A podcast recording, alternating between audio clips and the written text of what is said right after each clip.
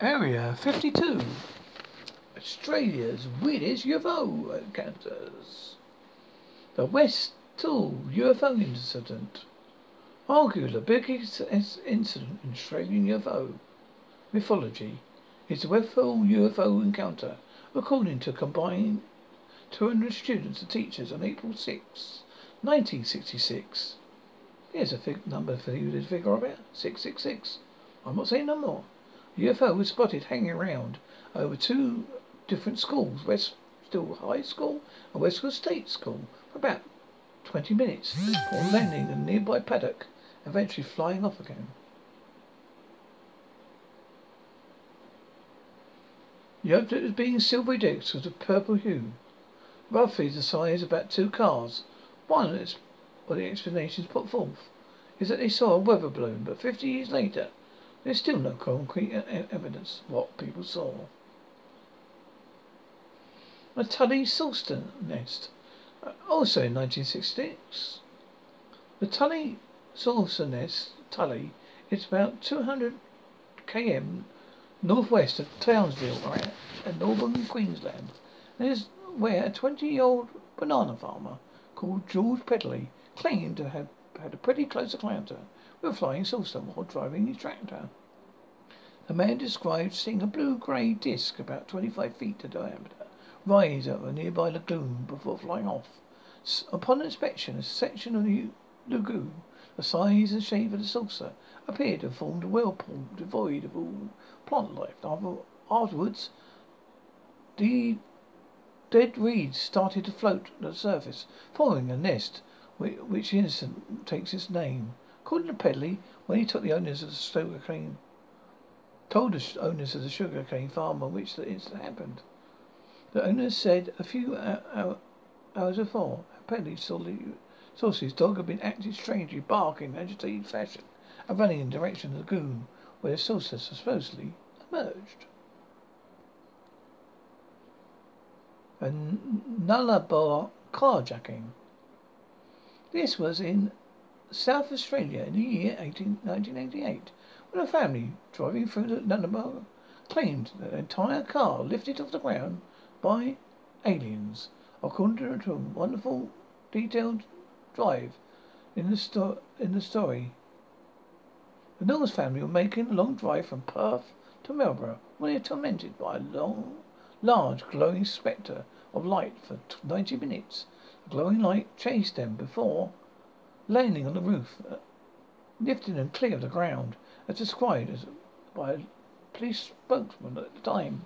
Apparently, picked up the car off the road, shook it quite violently, and forced the car down on the road with such pressure that one of the tyres had blown. One of the family members in the car reported hearing voices distorted at the time and slowing down. Either, either system of shock or just one of the coolest UFO things in the world. One of the weirdest things mother said was to the reporters at the time, after it picked them up, I wound round down the window and felt this thing on the roof. All this smoke stuff started coming in the car. The car was covered in black stuff. It was a light, still small light. Of sudden, it became big, like, like a big ball. A car hell abduction.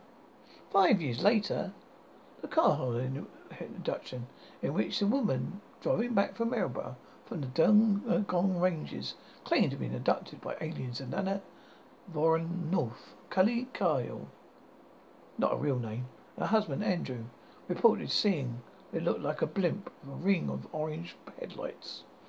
Cahill said that they, as they got closer, she became blinded by the light coming from the object and then woke up later, noticing she had lost an hour of time. Didn't end there though. She claimed to notice a new triangular shaped mark on her stomach and after a few weeks began to recall more and more details of the abduction. Cahill described seeing skinny black figures with bulging eyes in addition to having pe- seen people in two other cars who always witnessed the abduction, although none of these people have spoken to the media outside of UFO researchers. The disappearance of Frederick Fredericks. In 1978, Frederick and his Cessna 812L disappeared after reported following a flying object he described as not an aircraft.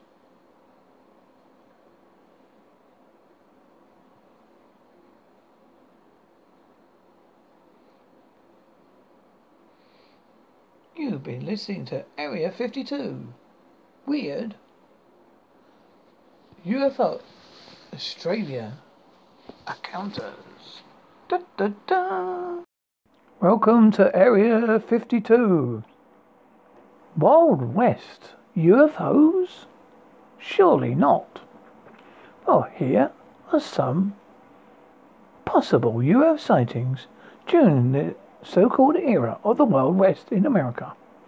James Lumley claims of hieroglyphics on downed UFO in 1865. Trapper James Lumley stated that he not only witnessed a craft crash in the ground, but also tracked the wreckage down the wreckage in 1865. Claims were printed in several newspapers at the time, including, including the Mississippi, Mississippi Democrat. Now, late one evening, while trapping in the mountains of Catawba Pass, Missouri. He saw an object fly across the sky before it separated like the bursting of a skyrocket in the air. Seconds later, Lumley heard a huge explosion that made the ground shake and was followed by a rush of air that swept through the forest around him. The following day, Lumley was witness to the carnage that the craft had left behind. As he had crashed to the ground, Tess had been uh, uprooted Trees had been uprooted, a path been cut through them by the object. He followed his path to a stone object embedded in the mountainside. Upon close inspection, Lumley stated that the stone had broken into several compartments. There cleared to be shattered glass around it, as well as dark liquid substance. Perhaps strangest of all, a claim that there were hieroglyphics on some of the compartments. The newspaper theorized that perhaps the occupants of the craft were from Mercury, Mercury or Uranus, and also stated that astrologers had long held it, that, it, that it is probable that heavenly bodies are inhabited. The Silver Serpent of 1873 in Bonham, Texas, in 1873, workers in a cotton field noticed an object in the sky above them, traveling at a great speed. A shiny silvery serpent caused all to panic and run for cover from the openness to the co- cotton field, rushing indoors or hiding under wagons. The speed of it is such that it is almost a blur in the broad daylight sky. The object apparently circled a small town twice before speeding off from view. Twenty-four hours from the sighting, Bonham, a similar object was witnessed flying over Fort Scott in Kansas. It caused a similar panic as it had done the previous day causing soldiers to flee and parade ground and seek cover around from the strange machine. Away from the strange machine. There were numerous sightings made by range workers and cowboys alike across America at the time, usually involving a silver bird flying fast but above them, but then fired away. The bullets then bounced off the creature's skin. Perhaps one of the most famous of these 1892 uh, sightings is in Tombstone, Arizona, where two cowboys claimed to have given chase to a shot and shot at a winged reptile as uh, up to 160 feet long with a wingspan that stretched over 90, over 90 feet. The Aurora alien. In April 1897, in Aurora, Texas, a strange craft came screaming out of the sky, crashed into a windmill on Judge J. S. Proctor's estate, and exploded in flames upon impact. The crash was witnessed by many local townsfolk, as was the pilot, who was an extraterrestrial. A report of the incident appeared in the Dallas Morning News of 19th of April. Part of this, their report concerning the pilot, alien pilot reads. Papers found on this person, evidently, evidently the records of his travels, are written in some unknown hieroglyphics that cannot be deciphered. A pilot's funeral will take place at noon tomorrow. According to reports, the funeral did indeed take place, and the pilot's grave was marked with a simple headstone in a Aurora graveyard. It remains there for over 70 years to a journalist from the Dallas Times Herald. Bill Case took an interest in the, in the encounter and began to investigate. He claimed they located the grave, as well as test results that showed a small coffin that was present under the earth. By the time Case had begun the process of having the grave exhumed, however, the gravestone uh, had suddenly disappeared. When he located the area the markers had stood once stood, he found that the grave itself had been removed, and nothing all was left to examine. Case wasted little time to laying the blame for this firmly at the feet of the United States government. A further interesting twist to the incident, seemingly long-reaching effects, was was the story of Brawley Oates.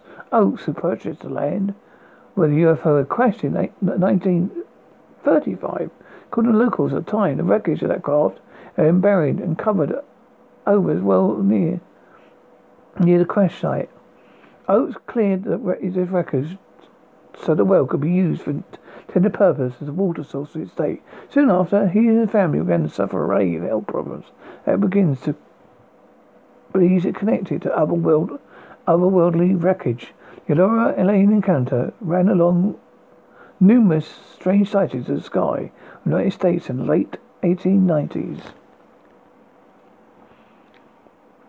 The airship sightings 1896 to 19, 1897. Beginning in November 1896 in the skies of San Francisco, California, a wave of strange aircraft sightings began. Hundreds of people witnessed the strange craft traveling considerable speed and scanning the land below that appeared to be searchlights. Further sightings were recorded the same day in Santa Rosa and Sacramento. The sightings continued across America over the early, early months of 1897. Thousands of people witnessed them in newspaper reports. After that, another detail each sighting. Many of the accounts, when read today, are strikingly similar to modern day UFO sightings. A cigar shaped and bright and multicolored lights that he described are just examples as descriptions of, of the quiet but constant whirring sound that was noticed when the aircraft ships were sighted. On the 10th of April, an airship, airship sighting over Chicago was witnessed by thousands of people as the city came to a virtual standstill. Eleven days later, in the evening of the 21st of April in Texas, another airship sighting was reported. This time, however, the witness, John Barclay, claimed he spoke to one of the crews. And here is the account of John Barclay. Barclay's dogs woke him from his sleep that evening. They were barking, apparently agitated by something going on outside. He became more awake, awake to his senses. He noticed a whirring sound. Barclay, like everyone else, was well aware of the apparent sightings of strange aircrafts. So he grabbed his gun and made his way out to his property. Once outside, he stood in amazement at the sight of a large aircraft ship slowly coming down to the ground nearby. Barclay later described the ship as being an oblong shape with wings with side attachments of various sizes and shapes. There were lights much brighter than electrical lights. That amazed Barclay slowly began to approach the aircraft as it settled down. A figure then approached him from the craft, asked him to load his gun. He did so, and then asked the, the figure his name. Never mind my name, call it Smith. My, my name, it call it Smith. The name figure replied to him. Having asked Barclay if he might obtain some items needed for his journey, he handed him a ten pound bill, deal bill, and uh, requested Barclay purchase for him lubricating oil, two cold chisels, and blue stone.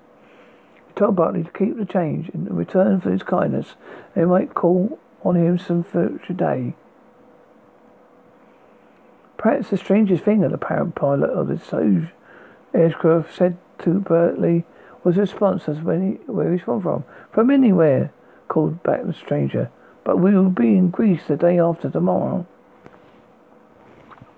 Other sightings besides that of Barclay?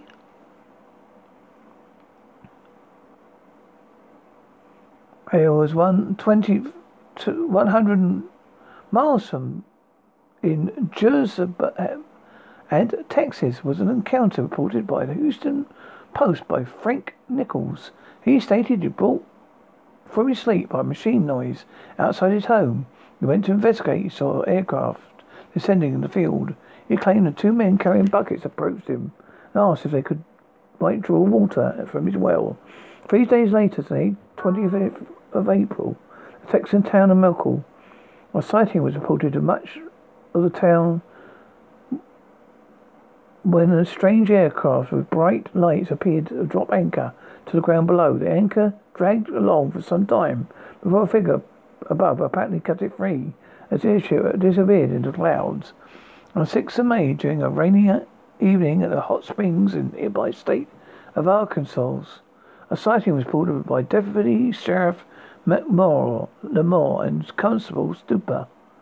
A man described as having a long beard approached them while another crew observed it to be stocking up with water, apparently their upcoming journey. The bearded gentleman offered the two policemen a ride in the airship, stating that we can take you where it isn't raining.